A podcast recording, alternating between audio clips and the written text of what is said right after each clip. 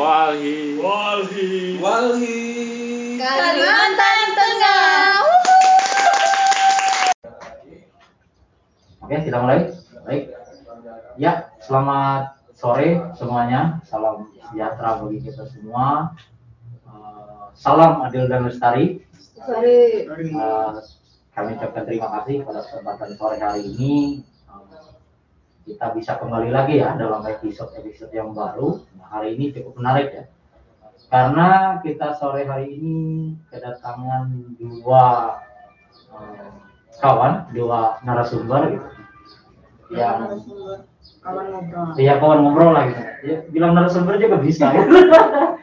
nah sore hari ini kita bincang-bincang apa ya ngobrol pintar lah tempatnya.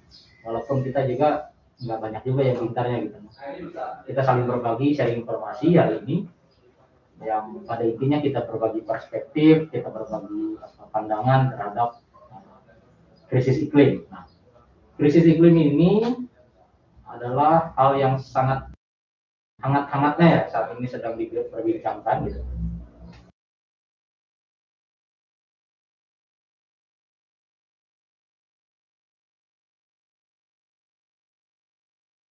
Jangan dari dua orang pada kesempatan sore hari ini kawan kita berdua gitu bahwa eh, perkenalkan nama saya Janang Firman Kolbengkai saya dari Wali Kalimantan Tengah Eh, di depan kawan-kawan semua. Nah, hari ini ada dua orang eh, kawan ngobrol kita gitu kan, sebagai ngobrol pintarnya gitu. Ngobrol, ngobrol cantik juga boleh gitu kan. Sore hari ini, nah ini yang pertama ada Kak Taiba Istiqomah. Nah, kalau misalkan lihat pamflet-pamfletnya di apa ya di media sosialnya Walhi itu eh, gambar kakak inilah ini as- aslinya gitu. Masker. pakai masker. Kalau di situ kan enggak. Jadi ada Kak Taiba Istiqomah kebetulan eh, beliau ini eh, salah satu relawan ya di ruang baca puan. Nah itu membahas tentang apa ya kelompok apa ya kelompok belajar kayak lingkar belajar di mana eh, lebih fokus di situ membahas tentang ekofeminis. Nah terkait itu apa itu nanti ekofeminis, apa itu ruang baca mungkin nanti Kak Taiba yang akan menjelaskan. Nah, selanjutnya KTB ini juga beberapa waktu yang lalu, nah bulan Oktober kemarin, uh, baru saja menyelesaikan se- apa ya, kursus ya, kursus Climate Reality Project. Nah, dia juga sebagai apa ya, anggota Climate Reality Leadership Corps. Nah, nah kita seperti apa itu nanti mungkin kayak Taiba lagi di apa di perkenalannya lebih dalam. Nah, itu dari Kataiba. Dan juga Kataiba ini aktif juga untuk sebagai penulis, sebagai salah satu pegiat juga, pegiat sosial di lingkungan, HAM juga. Termasuk gerakan-gerakan feminisme ya. Nah, nah yang kedua, ini ada GG. Dia nggak mau panggilan panjangnya di, disebutkan. Nah, kebetulan GG ini setahu saya masih mahasiswa ya. Iya. Oh ya, saya sudah alumni. Jadi GG ini masih mahasiswa, pemudi juga eh, di Kalimantan Tengah. Sekarang berkuliah di? Di Banjarmasin ya? Di Banjarmasin. Kebetulan GG ini kan ini ada dua daerah yang dia tempati. Dan dia tentunya akan apa banyak tahu lah soal bagaimana dia bisa membandingkan lah menceritakan nanti pengalaman dia bagaimana di Banjarmasin, di Kalimantan Selatan, bagaimana di Kalimantan Tengah sebagai eh, tanah kelahirannya gitu atau apa. Nah, baik. Saya rasa itu saja sebagai pembuka kita pada sore hari ini. Kayaknya kita jangan tegang aja, santai aja. Gitu. Saya nih cukup sulit kalau misalkan tegang-tegang. Biasanya langsung operator akan protes nanti kalau saya terlalu tegang. Santai aja gitu. Oke. Oke, hari ini kita kegiatan ngobrol pintar kita, oh ya, tidak lupa juga kita ya. Ini disponsori oleh Kopi Mantir ya sore hari ini. Ini Kopi Mantir. Kopi Mantir ini salah satu produk apa wilayah kelola rakyat kita dampingan wali juga yaitu di Desa Riang Tinggi, Kabupaten Lamandau. Nah, apabila teman-teman ini salah satu juga bagaimana memang sederhana aja bentuknya tapi ini apa ya yang paling utama ini adalah karya lokal nah yang kedua adalah produk ini mengandung unsur perjuangan nah dan nilai-nilai perjuangan mereka mempertahankan wilayah kelola mereka supaya tidak rusak. Ya, bagaimana mereka mengembangkan usaha melalui salah satu produk kopi. Saya rasa sudah di situ saja. Nah, selebihnya kita langsung ngobrol-ngobrol aja gitu, biar tidak memakan waktu banyak. Oke. Nah, hari ini kita akan ngobrol soal krisis iklim. Nah, beberapa waktu yang lalu, eh beberapa hari ya, bukan waktu aja, beberapa hari yang lalu ini ramai trending ya di Twitter gitu, di media sosial Facebook apa apa Instagram gitu. Saya juga saking pusingnya bingung juga gitu, sampai sampai stalking juga. Ada salah satu statement yang cukup viral. Nah ini mungkin ditanggapi ya dari kata Iwan atau GG gitu menanggapi statement dari salah satu menteri yang punya tanggung jawab sebenarnya mempertahankan hutan Indonesia dan melindungi hutan Indonesia termasuk lingkungan kita juga. Nah, itu juga apa tindak lanjut atau statement beliau sebenarnya saya rasa itu tindak lanjut pasca dia mengikuti pertemuan bersama presiden waktu itu. Eh, tentang konferensi ya paling konferensi ya terkait krisis iklim membahas krisis iklim. Nah di sana juga unik juga mereka membahas tentang karbon. Nah nanti mungkin ditanggapi nih gitu. saya rasa kata Ibah lah nanti mungkin yang bisa menyampaikan bagaimana pandangannya terkait karbon itu. Oke langsung saja sambil santai sambil relax kita. Mungkin yang pertama saya minta kata Ibah lah mungkin apa berbagi atau sharing lah gitu. Kita kan ngobrol-ngobrol kan. Ya ini oleh nggak ada warung kopi ya setidaknya ada kopinya. Tertolong gitu. Silakan kan Pak Jadi tadi yang aku sebut aku dari apa relawan Ruang Baca Puan ya. ya Nah, relawan Ruang Baca Puan ini sebenarnya sejarahnya gabung sebagai relawan di Ruang Baca Puan itu waktu kemarin ikut eh, sekolah literasi ekofeminis. Oh. Itu yang mengadakan kawan-kawan tim kerja perempuan tambang jadi Hmm. karena aku di ruang baca pun otomatis juga jadi relawannya tim kerja perempuan tambang setelah itu ya? Eh, ya setelah dalam dalam prosesnya. Oh ya Eh, dan di situ kita diajarin apa ya berdiskusi membaca kritis eh, kemudian memproduksi pengetahuan melalui kalau yang dilatihkan kemarin waktu kami kursus itu menulis. Oke. Nah makanya kemudian dia bilang aku ada menulis ya? Iya. itu baru baru produk produk ketika ikut sekolah itu Ya. yang menulis tentang perempuan kinipan itu.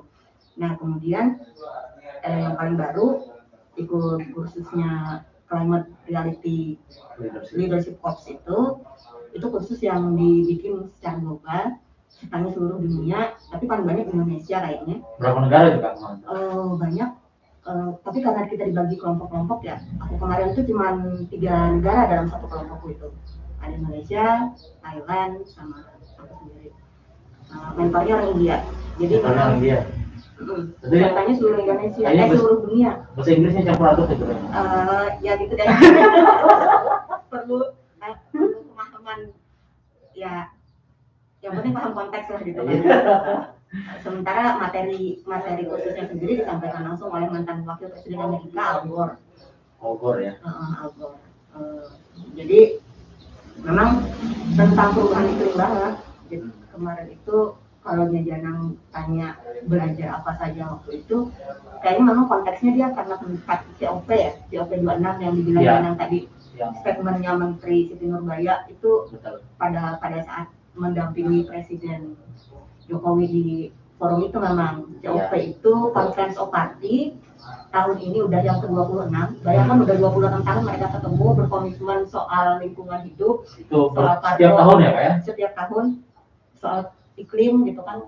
Mereka sudah menyadari perubahan iklim gitu untuk menyadari bahwa ada urgensi untuk melakukan sesuatu atas iklim yang berubah ini. Harus Tapi- ada kebijakan gitu ya kebijakan negara biasanya. Iya. Jadi negara-negara itu saling tawar lah di situ. oh Termasuk iya. Indonesia yang biasanya menjual menjual potensi karbonnya kepada negara-negara maju dalam skema carbon offset. Jadi negara maju itu apa menggelontorkan dana sekian gitu supaya Indonesia tetap menjaga hutan. Salah satunya begitulah. Kasar eh, itu skema yang paling gampang dipahami Nah. walaupun penjelasannya agak agak ribet Iya, nah, gini kak, yang menarik itu, nah ini kan nih dikaitkan dengan apalagi kehadiran Menteri Investasi kan, Iya.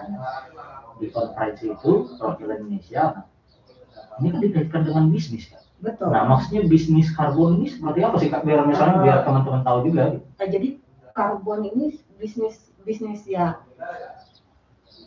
bahkan karbon sendiri kemudian dikapitalisasi gitu kan jangan pernah dengar yang soal proyek-proyek restorasi ekosistem Iya ya. yang kemudian me- me- mengeksklud mengeluarkan masyarakat dari wilayah kelolanya Iya iya. uh, karena mereka punya konsesi gitu kan Iya. dan masyarakat nggak boleh masuk nggak boleh akses Ya, kalau di Kalteng kan ada satu perusahaan yang saya sepengetahuan saya gitu. Iya. Tidak usah kita itu nama- namanya. Jadi yang yang seperti itu lah yang salah satunya Hmm. tidak tidak tidak tidak tidak lantas menyamaratakan ya Iya ya. tapi kemudian itu yang paling lazim terjadi nah yang paling viral itu kan kemarin yang statement deforestasi itu ya Iya ya. yang kemudian beliau anti bahkan Iya. menteri lingkungan hidup dan kehutanan yang harusnya mengawal supaya menghindari terjadinya deforestasi Secara, secara, secara tupoksi kan dia Secara tupoksi, mengawal itu kan. iya. tapi malah kayak anti gitu loh kok keluar statement itu dari menteri eh, menteri lingkungan hidup dan kehutanan gitu Nah ini kak, aneh aku ada pertanyaan menarik ini kan soal itu. Eh, gini ya, dia apa ya, ibu menteri kemarin menyampaikan juga bahwa terkait ini yang paling apa ya, paling apa sensitif itu kata kuncinya kita ambil kemarin kan deforestasi. Nah sebenarnya kan kalau saya lihat dibaca ya dari statement ibu itu bahwa deforestasi itu bahkan kita di beberapa negara lain misalkan Nah, misalkan menebang satu pohon pun, gitu, dia mencontohkan di beberapa negara yang lain, menebang satu pohon pun, itu adalah bagian deforestasi. Nah, gitu. Nah, kita juga katanya tidak bisa meletakkan itu posisi itu ke Indonesia juga. Hmm. Itu gimana itu kak? Maksudnya secara definisi deforestasi ini gimana sih gitu? Eh, Bahasa bahasa umumnya lah gitu. Kalau aku sih lebih suka menyebut deforestasi itu perampasan dan perusakan hutan ya iya. jadi hutan hutan itu milik warga Hmm. milik kita semua milik bumi gitu dan dan itu dirampas atas nama atas nama investasi biasanya Betul. Eh, kemudian dirusak juga nggak cuma ditebang pohonnya kadang-kadang kalau ditambang itu Langsung nah, berubah landscape-nya kan? nah jadi di situ di situ kita bicara penyebab perubahan iklim apa sih Hmm. penyebab perubahan iklim itu dua aja sebenarnya Itu aja ya. Eh, deforestasi Ya, sama pembakaran bahan bakar fosil. fosil. Kalau mau dibikin jadi satu bisa aktivitas manusia. Tapi Aktivitas tidak berdampak Ya, besar tidak kalau berdampak besar. Nah, yang berdampak besar itu aktivitas industri. tambang, Perubahan PLTU. iklim itu mulai mulai terdeteksi itu sekitar kalau yang di presentasi Albert itu sekitar tahun 800 1880. panjang juga Ada ya. apa sih di 1880 itu tuh mulainya revolusi industri. Nah, Iya kan betul revolusi industri Nah. 80 1880. Kemudian kalau kalau aku aku tadi sempat search juga apa sih ada apa sih di 1880 itu sampai kemudian disebut disebut oleh Al Gore secara khusus di presentasinya gitu kan. hmm. Ternyata ada 1 Mei tahun 1886 Hmm. itu demonstrasi yang memicu kemudian diperingatinya. May Day ya. mulai tahun 1890. Jadi, oh bukan, 1889. itu sebagai cikal bakal. Dan itu berarti industri kan? ya industri Indus- industrialisme lah yang kemudian membawa yang ikutannya itu biasanya kapitalisme. Mereka industri produksi barang nyari pasar dong. Ya barangnya dibawa. Ya berbarengan juga dengan Iya. gerakan revolusi hijau Iya. juga kan waktu iya, itu. Berputar. Nah revolusi hijau membuka lahan besar-besaran. Ya. Metan terlepas ke udara. Jadi gas rumah kaca meningkat meningkat Iya. drastis tuh. Dari pemanasan global terjadi perubahan iklim. Hmm. kalau perubahan iklim dibiarkan kita sampai ke tema kita hari ini krisis iklim. Termasuk ya, akhirnya Mm-mm. kalau apa ya termasuk kapitalisasi juga terhadap pertanian gitu. Betul salah satu juga bentuk apa dorongan lagi gitu terus jadi kamu mau tanya kalau GG ini apa ya saya jadi apa ya, bingung juga mau bertanya apa kayak gitu. Jadi ya apa, nggak usah tegang gitu. Eh, kalau GG sih apa ya, sederhana aja gitu.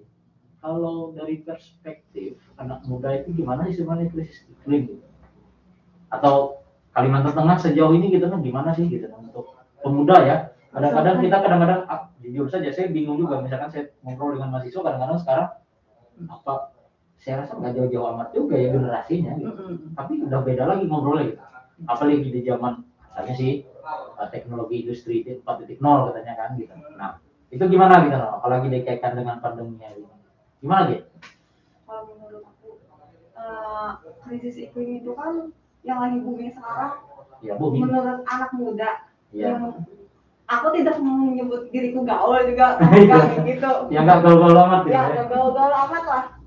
Tapi kan intinya tuh kayak gini.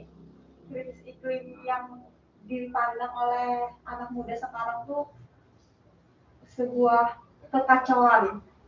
Menurut aku ada nanya-nanya sama teman-temanku yang Hmm. sama-sama mahasiswa. Banyak karena entah karena tambang Hmm. ataupun karena deforestasi tadi ya lebih tepatnya pembebatan hutan untuk industri. Ya terus itu karena lingkungan maksudnya lingkungannya kayak gini. Kan ini dari cerita ya kak. Hmm. kemarin kan waktu masih kuliah di Banjarmasin ini masih kuliah nih. Ya iya iya kan mahasiswa gitu. Nggak mungkin sebut mahasiswa kalau nggak masih kuliah kan? Ya tapi mungkin sakit kayak gitu. ya nggak apa-apa kan di Banjarmasin tuh sempat kemarin banjir yang Iya. besar-besaran iya iya.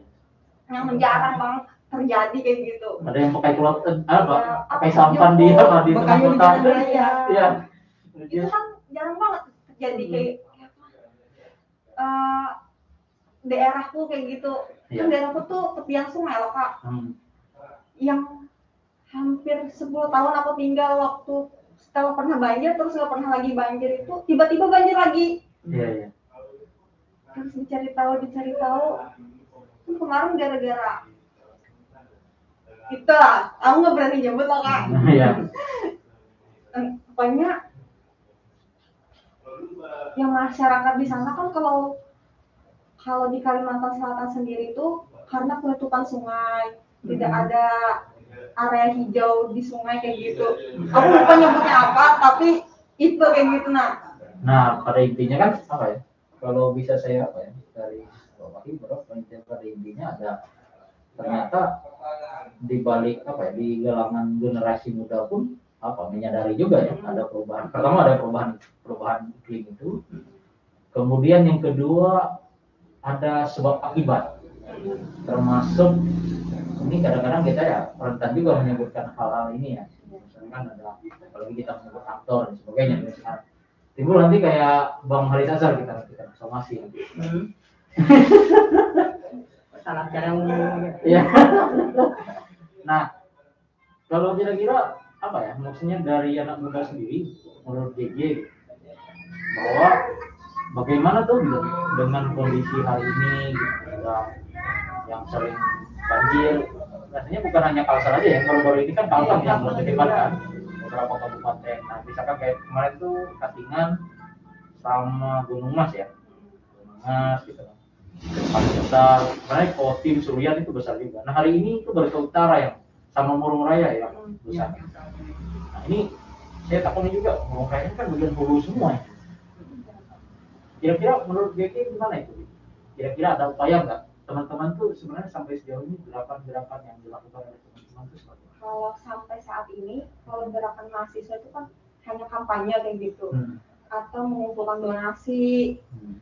Kalau misalkan kampanye dalam hal lain mungkin ada Iya. tapi tidak terpublish kayak gitu tapi misalkan gerakan dari mahasiswa atau gerakan anak muda sendiri dalam mengatasi krisis iklim ini Hmm. yang paling lekat sekarang itu kan ke ke mahasiswa sekarang Iya. pokoknya di kampus GG itu mulai yang kampanye botol kemudian itu kan salah satu Yang pakai tumbler gitu ya ya. pakai tumbler itu kan salah satu Dorongan ya. dorongan menyediakan dispenser di kampus Ya. di setiap tempat kemudian mulai kalau kami itu di kampus kayak ada mulai kalau makan itu kalau bisa habis kayak gitu Iya. nggak boleh misahin kayak gitu karena kan kalau GG sendiri kalau GG sendiri tuh nanam ke diri GG kalau bisa makan itu habis Iya.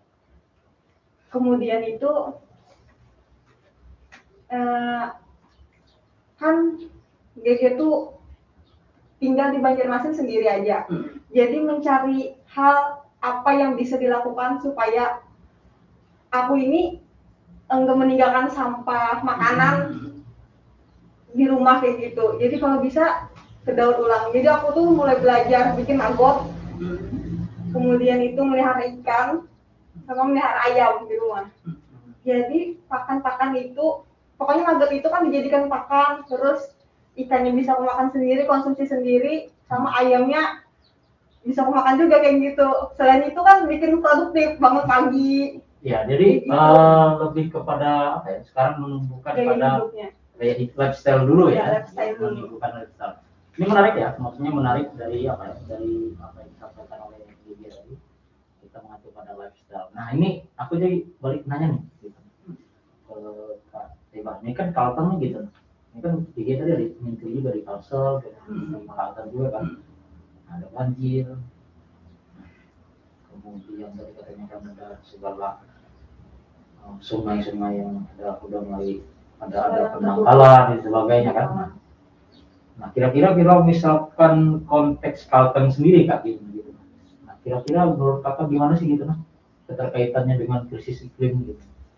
Nah ini bagaimana nih ancaman-ancaman yang apa ya yang menurut kita bahwa ini ancaman banget gitu. Bahwa banjir yang kata cerita Gigi tadi kan Hmm. sebelum-sebelumnya nggak pernah kayak gitu gitu. Nah besar banget gitu nah banjirnya sampai menenggelamkan apa wilayah tempat dia gitu dan sebagainya. Nah itu gimana kan kira-kira.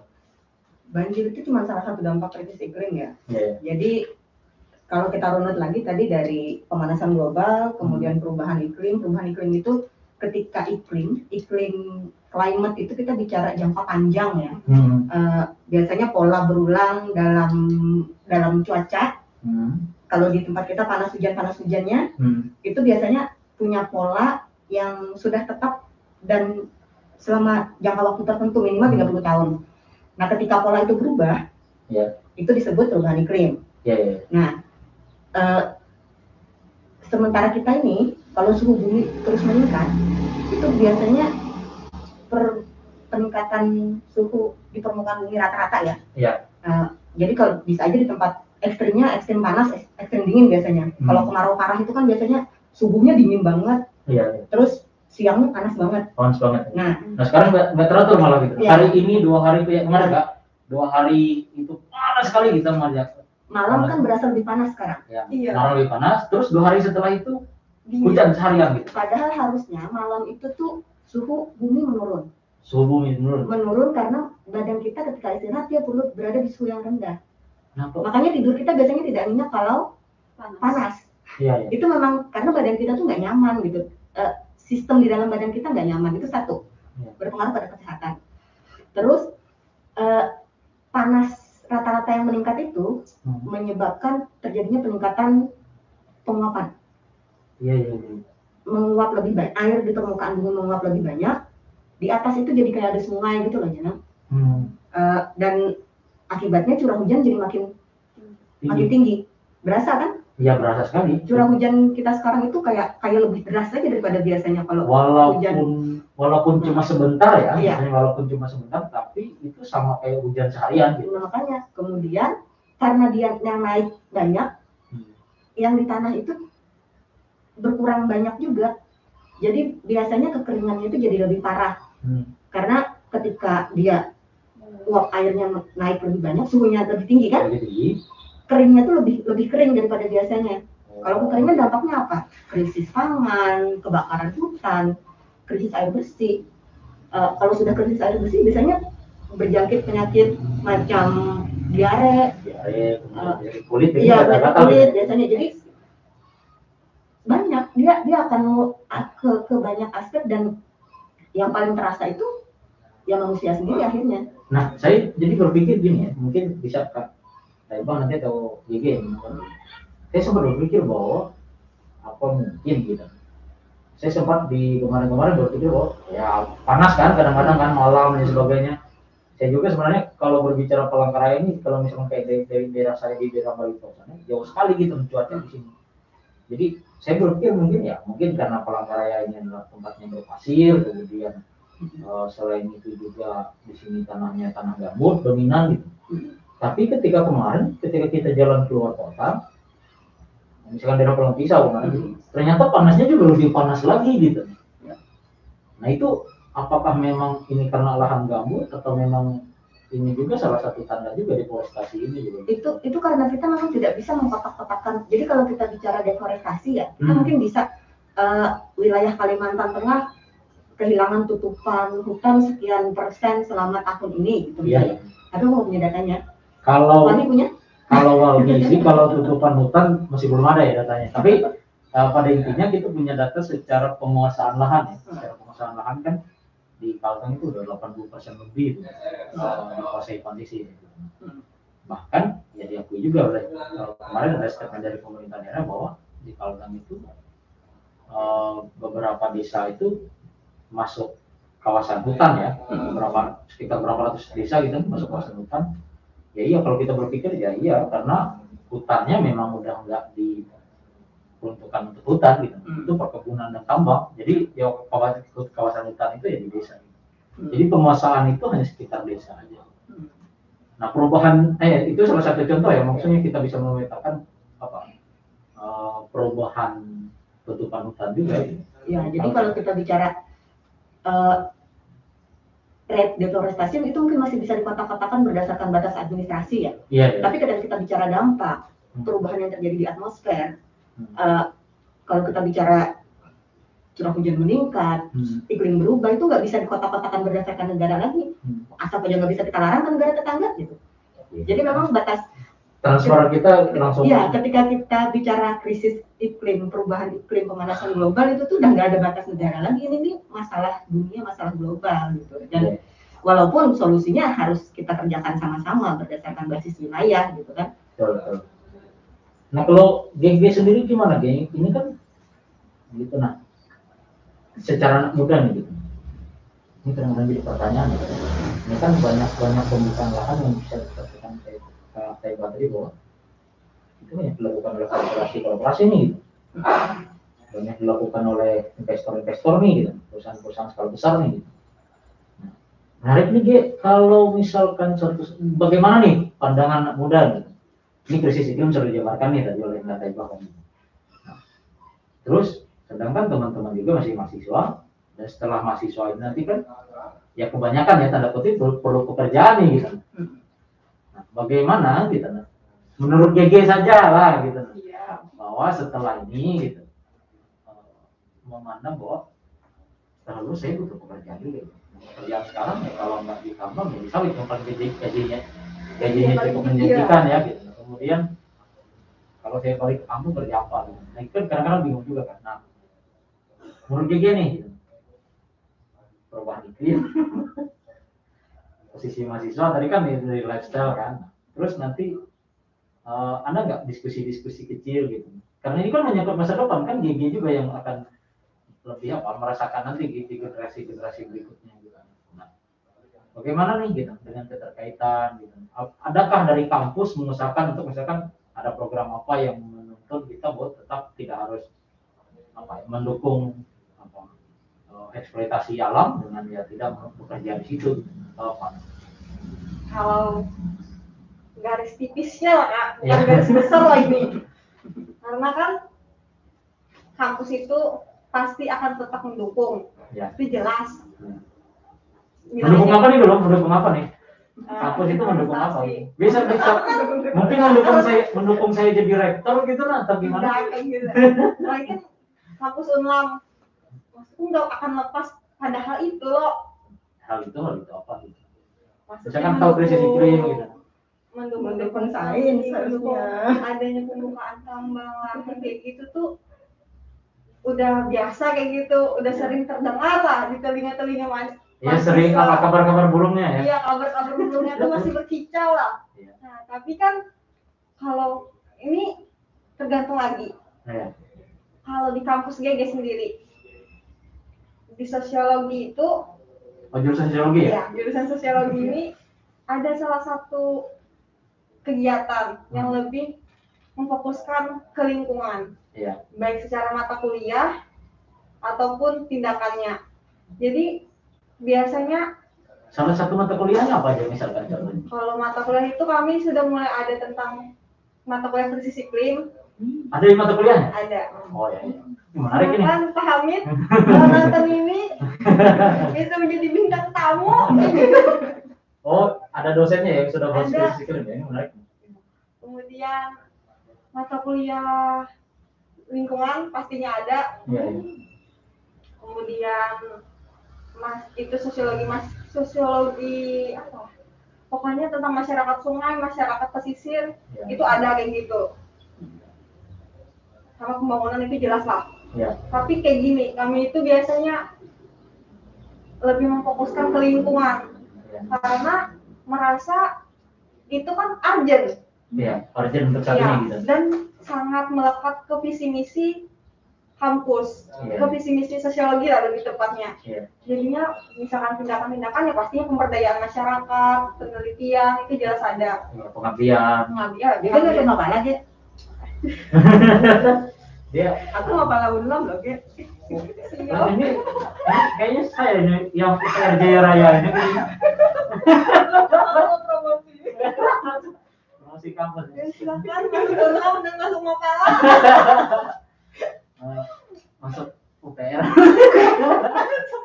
pokoknya kayak gitu tapi Iya. misalkan yang setelah cerita-cerita lah dari mahasiswa sosiologi kalau tentang perubahan iklim yang paling kerasa nih Hmm. atau dampaknya dan caranya itu Hmm. agak-agak sarkas sebenarnya tapi ceritanya itu paling melekat ini kan kami pernah ke daerah penelitian kayak anjir, gambut kayak gitu. Iya. Jadi lebih ke sawah-sawah. Kamu ke anjirnya anjir mana nih? Kayaknya Kayaknya- dengan Kayaknya aku mau promosi kampung. Aku mau promosi kampungku lagi. Iya, promosi kampung lagi. Daerah anjir serapat, Nah, Iya. serapat lama bukan serapat baru kan. nah, daerah situ perbatasan ya? Iya, daerah perbatasan. Jadi salah satu tanda krisis iklim yang paling dirasakan oleh masyarakat yang kami dapat kemarin itu kan mereka tuh nggak tahu kapan harus mulai menanam, Nah itu. kapan kayak jadi mereka tuh bingung ngelihat cuaca mau nanam takut gagal. Iya. Maksudnya kan nggak bisa ditebak, mereka jadinya bingung. Iya. Biasanya menanam di bulan pertama Hmm. tiba-tiba sekarang bisa bulan ke-6, ke-7 atau ke-8 Tuh.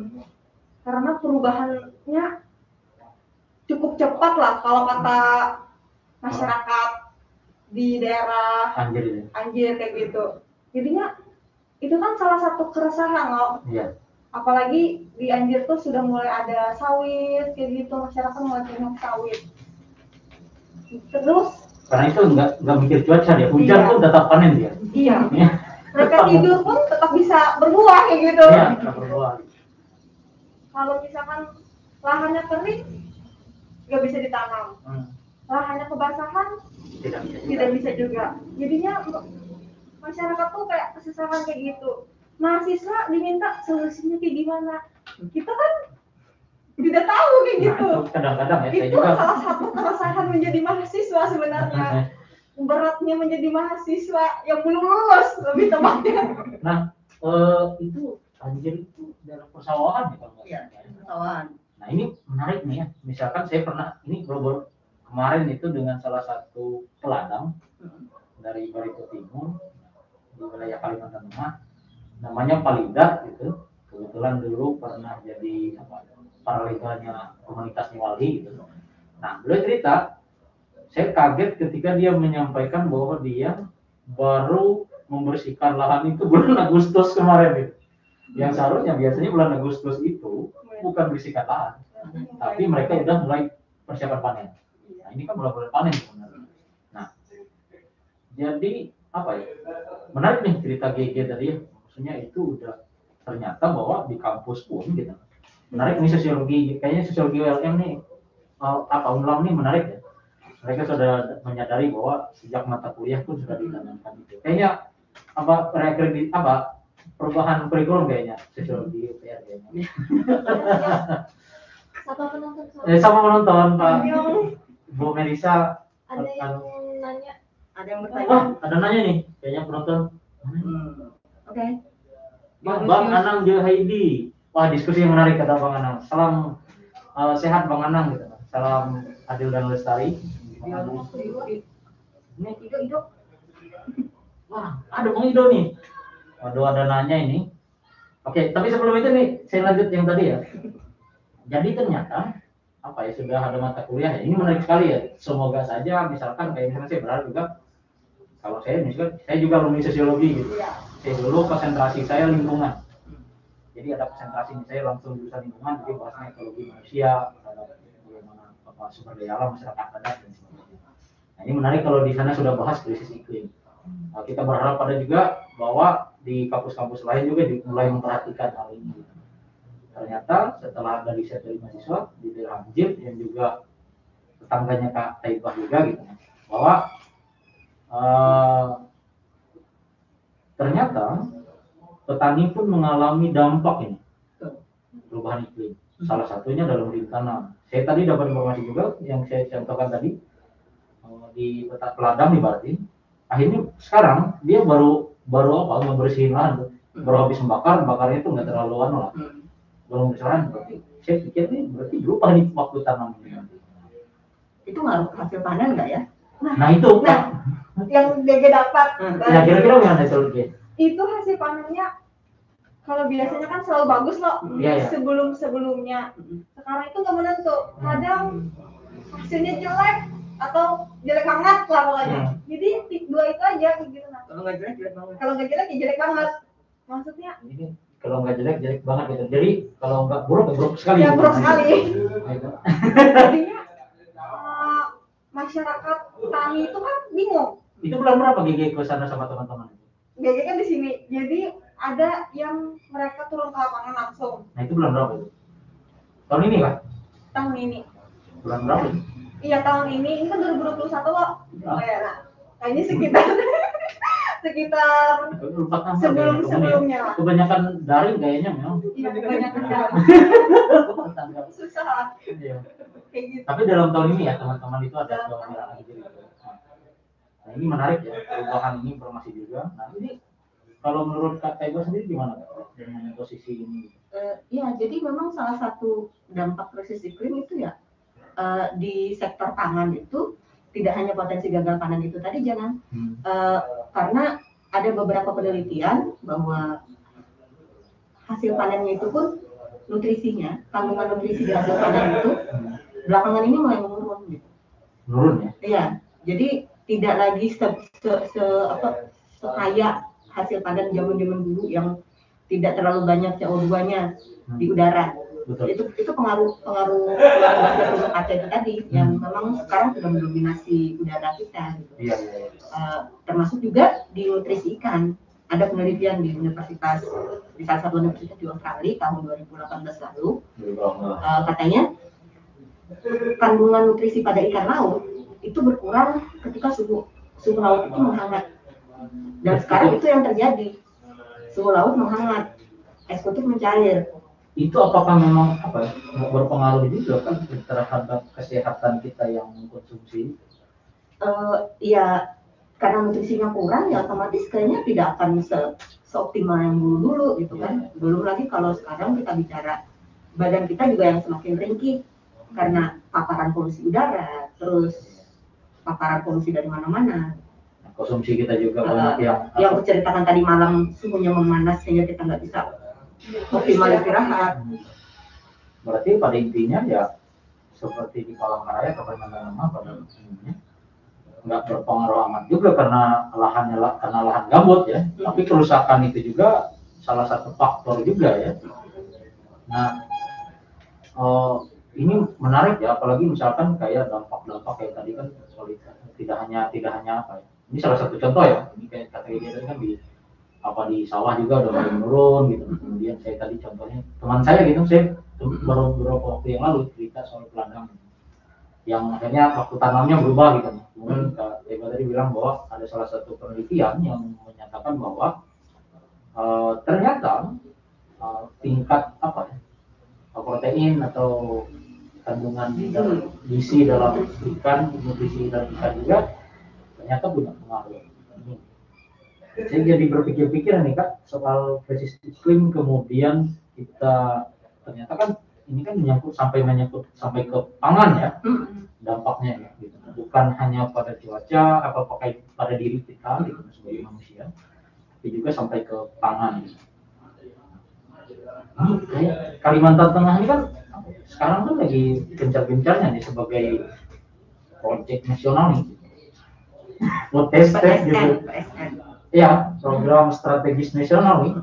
Jadi saya mikir mikir-mikir gitu. Apalagi tadi saya lihat ini ya. Oh ya saya lupa tadi ini ini ada Bang Indo ya. Bang Dionisius Triwibowo juga eh, apa ya hadir juga memantau kita siang eh, sore hari ini juga. Ini ada Trio Oktaviani juga ada Bang Anang juga yang ngecek juga ya. nah jadi apa ya saya jadi apa ya Bang Indo ini sering juga ya bahas-bahas diskusi kita soal apa ya, soal uh, estate juga gitu. Nah, saya menjadi pesi- pesimis banget gitu terkait program strategis nasional itu. Nah, kira-kira nanti kalau pandangan kakak memungkinkan nggak krisis iklim ini akan mempengaruhi juga hasil produksi? Ya pastinya ya. Jadi kalau kita bicara krisis iklim kan sebenarnya ada dua langkah yang harus dilakukan. Iya.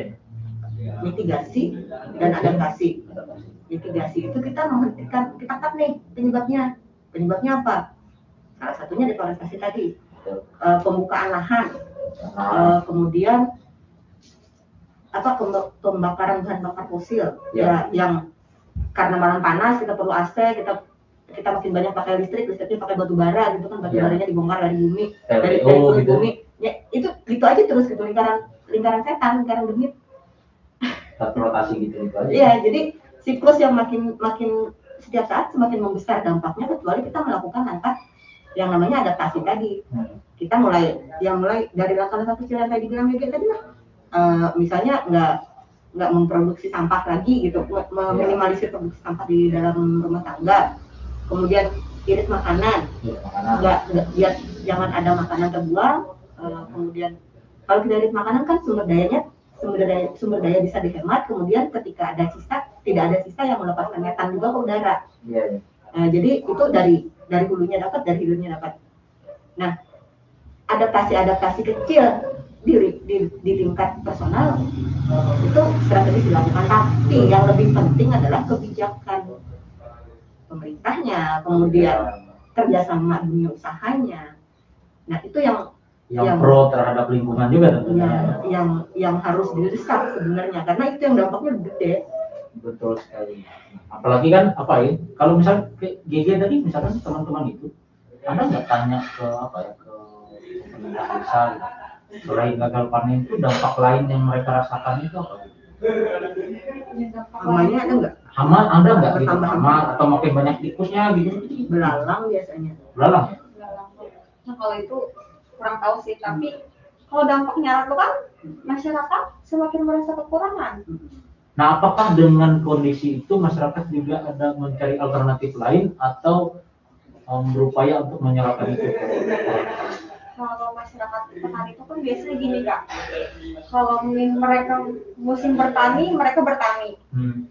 Tapi kalau misalkan sudah selesai musim bertani, menunggu musim tani, mereka kan kerjanya serabutan. Ya. Itu untuk memenuhi kebutuhan hidup. Tapi misalkan hasil panennya tidak mencukupi kan, ya mau gimana lagi kayak gitu lah. Nah, salah satu yang dikerjakan mereka misalnya, apakah mereka juga akan beralih ke sawit juga? Kalau itu sebagian, Sebagian ada. Sebagian ada. Berarti pada intinya ada yang sudah sawit Iya. juga. karena kan itu karena tuntutan eh, hidup, Betul. karena harus ada yang dibiayai kayak gitu nah. Iya, iya. Kita kan nggak bisa maksa sebenarnya. Bu, jangan ber jangan ke sawah bu, eh ke sawah ke sawit. Kan itu merusak lingkungan kita kan nggak bisa. Hmm. Emang kita mau menanggung Biaya biaya hidup mereka. mereka? Itu sebenarnya jadinya sebenarnya kan yang diharapkan dari masyarakat kayak gitu tuh kan peluang apa sih yang cocok kayak gitu nah Iya. itu kan yang ditunggu-tunggu sebenarnya yang lebih bermanfaat lebih berkelanjutan kayak gitu dan tahan cuaca ya dan tahan Nah. cuaca ini apa ya ini salah satu hal yang menarik ya dikaitkan juga dengan apa yang disampaikan oleh BJ tadi. Eh, mungkin jadi mungkin kata bisa menanggapi. Apalagi kata Iba tadi eh, Kalimantan Tengah misalkan contoh sepengetahuan saya masih belum ada kebijakan yang memang fokus pada kebijakan krisis iklim. Nah, kalau secara PT PT sendiri gitu, sebenarnya krisis iklim ini apa sih yang sebenarnya yang apa sih kebijakan yang seperti apa yang sebenarnya atau bentuknya gitu atau apakah gitu terkait yang dimaksudkan ini. biar kita sambil juga mendorong juga pemerintah untuk membuat kebijakan yang seperti apa Eh, kalau yang saya dengar sih saat ini memang di pemerintah pemerintah provinsi Kalimantan Tengah itu sudah punya rencana aksi daerah untuk eh, penurunan emisi emisi gas rumah kaca. ada sudah Itu produk tahun 2012. Cuman Wah, saya kurang kurang update dan kalau yang saya dengar sih sedang sedang proses akan direview.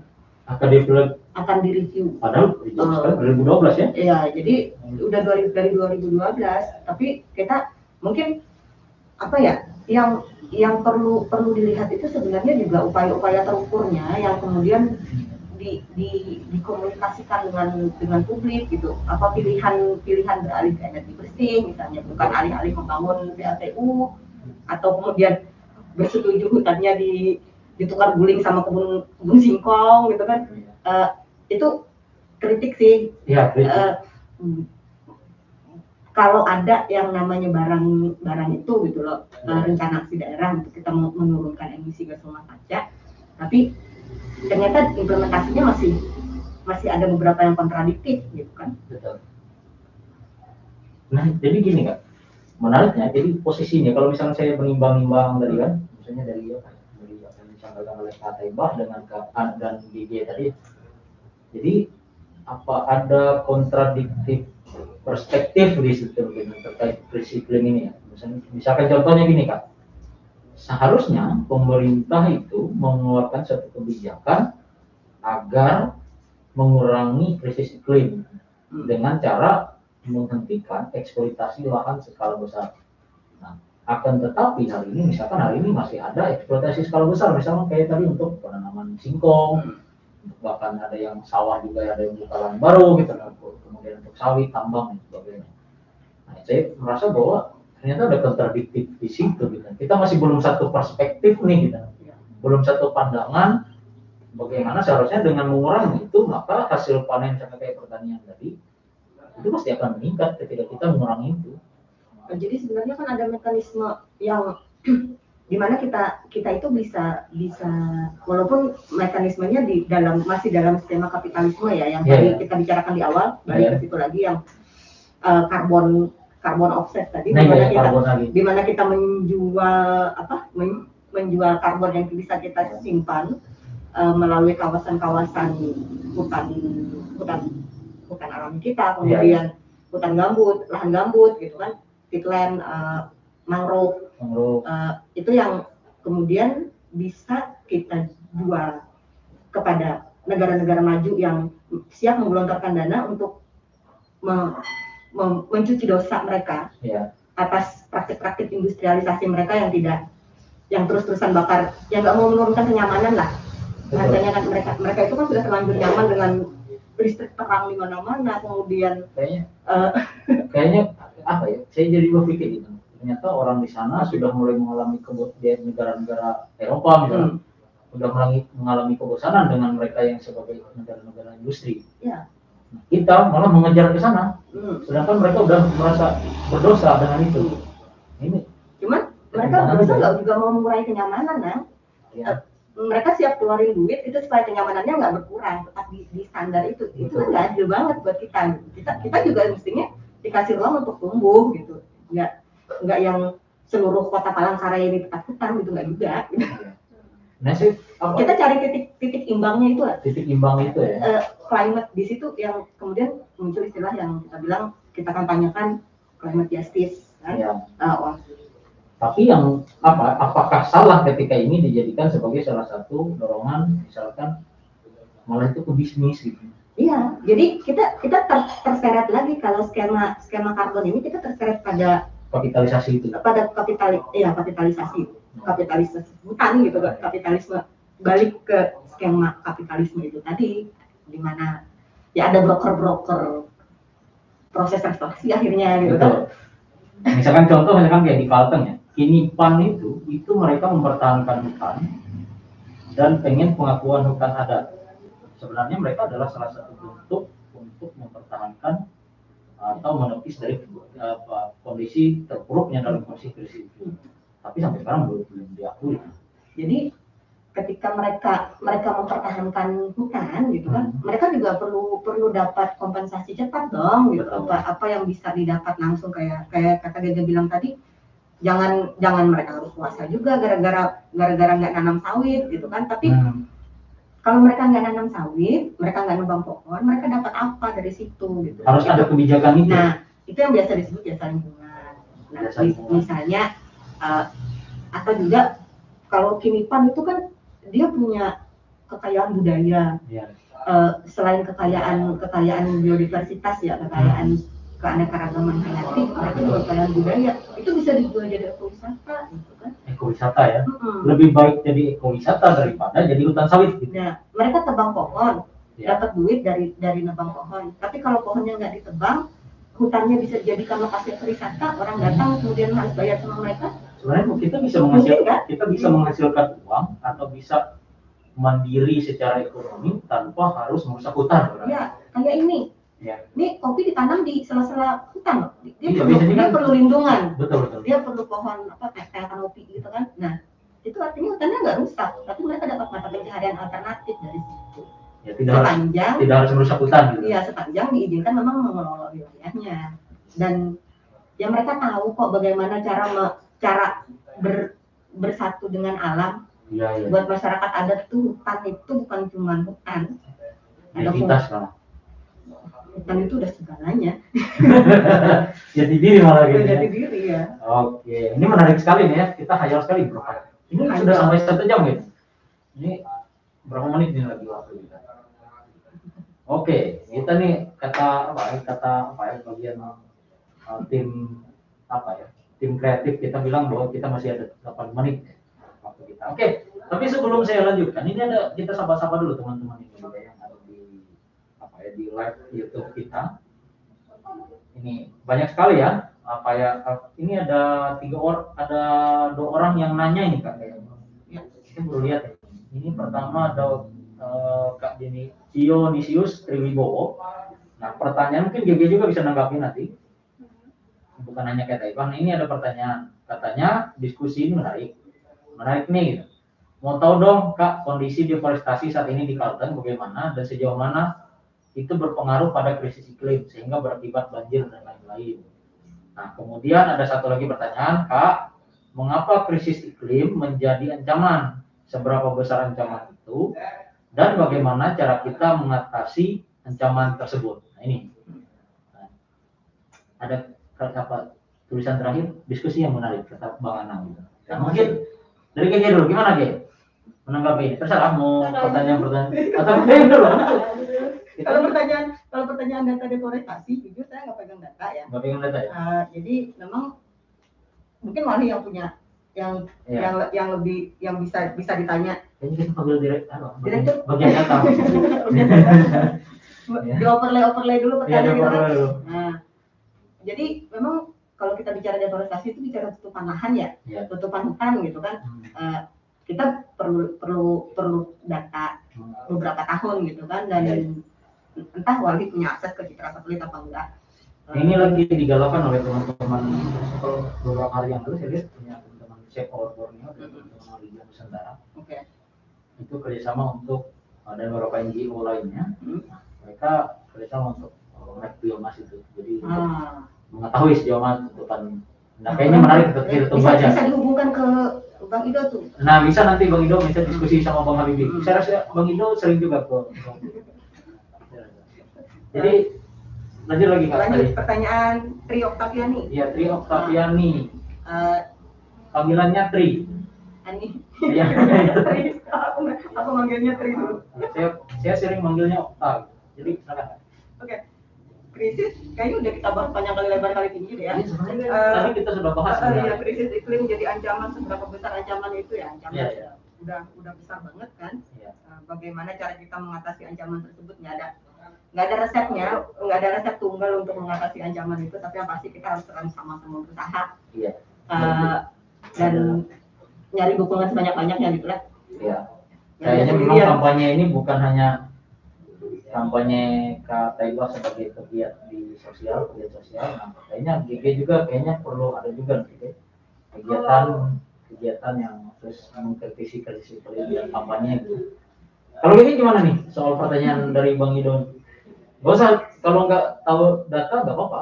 Yang penting menurut GG ancaman krisis iklim ini gimana sih? Kalau ancaman jelas sangat besar, Misalkan kayak banjir di Kalteng gimana? yaitu Jadi kalau juga Di Kalteng juga gitu banjir. ya parah lah, kan berpengaruh banget, terutama lebih kalau anak kecil itu lebih berpengaruh ke masyarakat nih. Iya. Ngelihat pertama itu lebih ke pertama psikisnya. Psikis ya? Iya. Korban banjir ini kan pertama, ini salah satu cerita Iya. waktu teman GG jadi relawan. Iya. GG nggak relawan juga? Kan GG di banjir di Palangkaraya. Oh iya iya iya, nanti. jadi lawan di mana kan? Nanti nanti jadi relawan Itu kan masih belum mengenal, wah ini belum kenal orangnya nih. Iya. Sudah tahu kan Aldi kan? Oke, Siap. terima kasih. belum selesai nikah. Iya. Jadi salah satu eh, trauma terutama nih anak-anak malah kalau sudah banjir, Ya. hujan nih, hujan turun aja tipis baru gerimis saja. Otak mereka ini sudah, ayo, ayo kita ke atap. Kalau banjir kayak gimana? Itu udah trauma. Sudah sudah sampai ke sana ya? Sudah sampai sekarang dan masih terjadi, Masih terjadi. Hmm. terutama di daerah Barabai. Barabai atau apa kayak gitu? Lupa aku namanya. Pokoknya itu trauma loh kak. Yang lebih bahaya Hmm. misalkan jelaslah banjir itu ancaman Hmm. tapi kan ancaman sesungguhnya juga adalah ke mental Mental ya. ke mental bet- betul mental orang dewasa orang tua atau masyarakat pada umumnya tapi mental anak-anak yang terbangun karena korban banjir pakaian mereka hilang akses mereka untuk ber- bermain pun hilang kayak gitu nah Saya kira malah apa ya? masyarakat gak mikir atau masyarakat di sana Itu mikir anak-anak masyarakat mikir Anak-anak ya. Tapi nggak nggak sampai ya kalau misalkan bukan untuk ke taman bermain masalahnya. Oh, saya kira ketika usia misalnya kayak usia lima tahun gitu, misalkan eh, itu masih bermain-main di area banjir gitu. enggak lah kak. Itu Oh, kan kalau di sana ternyata fisikisnya juga terganggu ya. terganggu. Masalahnya kan mereka kalau udah hujan mikirnya udah harus naik ke atap supaya nggak kerendam banjir nih Atap langsung ya, bukan atap. bukan bukan apa ya bisa kalau Kalau yang dulu kan airnya deras nah, nggak nggak yang kayak nggak yang kayak di pinggir Palangkaraya yang airnya tenang naik naik naik gitu. Kalau di sana tuh air lewat langsung habis. amblas langsung cepat gitu ya. Jadi nggak udah mengganggu lebih Saya juga punya apa ya? traumatiknya Nah ini saya apa ya? Apa ya? Takut juga kalau misalkan itu nanti ya. Ini salah satu catatan ya. Nanti mungkin ya kalau Bang Indo masih ada di sini kayaknya menarik nih kita diskusikan nanti ke depan bagaimana apa ya dampak terhadap anak-anak ya. Iya. Eh, termasuk anak-anak yang kecil gitu bahwa ternyata mereka juga punya trauma yang ini mendalam juga ya bahwa ketika ada hujan udah ada apa firasat bahwa kita akan cepat naik ke atas gitu. iya dan krisis iklim itu bukan cuma kena manusia nah, Iya. semuanya kena gitu mak. Iya. Tumbuhan, Binatang. binatang ya. Kita ini sedang menuju kepunahan massal. Kalau bahasa kawan-kawan Extinction Rebellion itu, Ya. kawan-kawan XR itu ya kita ini in, in the in the di di ambang kepunahan Betul betul. Tapi tetap masih ada proyek-proyek yang akan mengeksploitasi lahan Kalteng gitu. Depan gitu. Kayaknya gitu. Tapi kita tidak tahu gitu. Oke. Apa ya? Ini banyak sekali ya jadinya. ngambang ya akhirnya ya biar aja lah biar mikir kita melebar, melebar, melebar, ternyata sudah semakin melebar, tidak cukup ternyata. Ya. Waktu juga, saya juga sudah dikode-kode sama apa, sama tim kreatif. Jadi eh, bahwa ternyata hari ini ya, pembahasan kita udah melebar banget, tapi ternyata masih kurang kan? Oke, baik. Eh, saya rasa eh, itu saja dulu. Nah, saya mungkin apa ya di akhir ini mungkin saya menyimpulkan sedikit ya bincangnya ya. Jadi eh, ternyata dari apa yang disampaikan cerita dari apa dari GG kemudian dari Kak Eba tadi ternyata bahwa krisis iklim ini hal yang seharusnya menjadi fokus kita hari ini baik itu dalam segi kebijakan kita harus bergandengan tangan gitu baik itu pemerintah atau kita masyarakat sipil dan sebagainya. Pemuda mahasiswa gitu. Jadi tidak hanya turun untuk minta-minta bantuan di jalan di tempat dia tadi kan. Iya. nah ternyata krisis iklim ini juga sudah terasa gitu dampaknya baik itu psikis lingkungan pasti kemudian alam pasti cuaca kemudian tadi malah ke kesehatan ya. Termasuk apa ya menjadi bahan-bahan konsumsi kita pun itu sangat berdampak. Nah, maka oleh sebab itu apa ya kita patut mendukung apa untuk mengurangi krisis iklim ini dengan eh, mem- apa, mendukung bagi masyarakat-masyarakat yang memang mempertahankan hutannya wilayah adatnya. Nah, kemudian eh, semoga Ibu Siti Nurbaya sebagai LHK bisa melihat podcast, podcast- kita sore hari ini. Eh, ngobrol kita. Nanti kan kita bicara panjang untuk kayaknya memang untuk berbicara deforestasi ini. Apakah hanya sebatas hutan untuk membuat jalan. untuk desa atau seperti apa? Ternyata di salah satu desa di Kalimantan Selatan gitu kemudian tadi ada di salah satu desa di Kalimantan Tengah di Barito Timur itu Palindat itu. Mengalami dampak dari krisis iklim ini gitu. Kemudian kata Ibu tadi bilang buat apa membangun katanya mau menyejahterakan kalau kemudian hancur gara-gara krisis iklim Iya betul. Jadi pembang- berarti kita ada sebuah apa catatan pentingnya dari ketiga tadi bahwa kita perlu menggarisbawahi dan bisa berdamai untuk membuka mata terkait perspektif pembangunan di Kalimantan Tengah dan Indonesia. Saya rasa itu saja. Terima kasih Kak Ibah, terima kasih waktunya. Mohon maaf terlalu terlalu panjang melebar dan melebar. Gitu. Tapi menarik sekali pembahasan ini tidak hanya satu jam sebenarnya kita bahas. Karena banyak sekali ya contoh-contoh gitu kalau kita baik kondisi sosial, ekonomi, budaya, politik, pembangunan. Jadi sendiri sudah menyampaikan pemuda juga ternyata punya peran dan kampus juga harusnya seperti itu. Semoga ini kita hari ini berkesan dan sampai berjumpa di ngobrol kita berikutnya. Terima kasih. Terima kasih. Salam adil dan lestari. Lestari. Adil dulu baru lestari.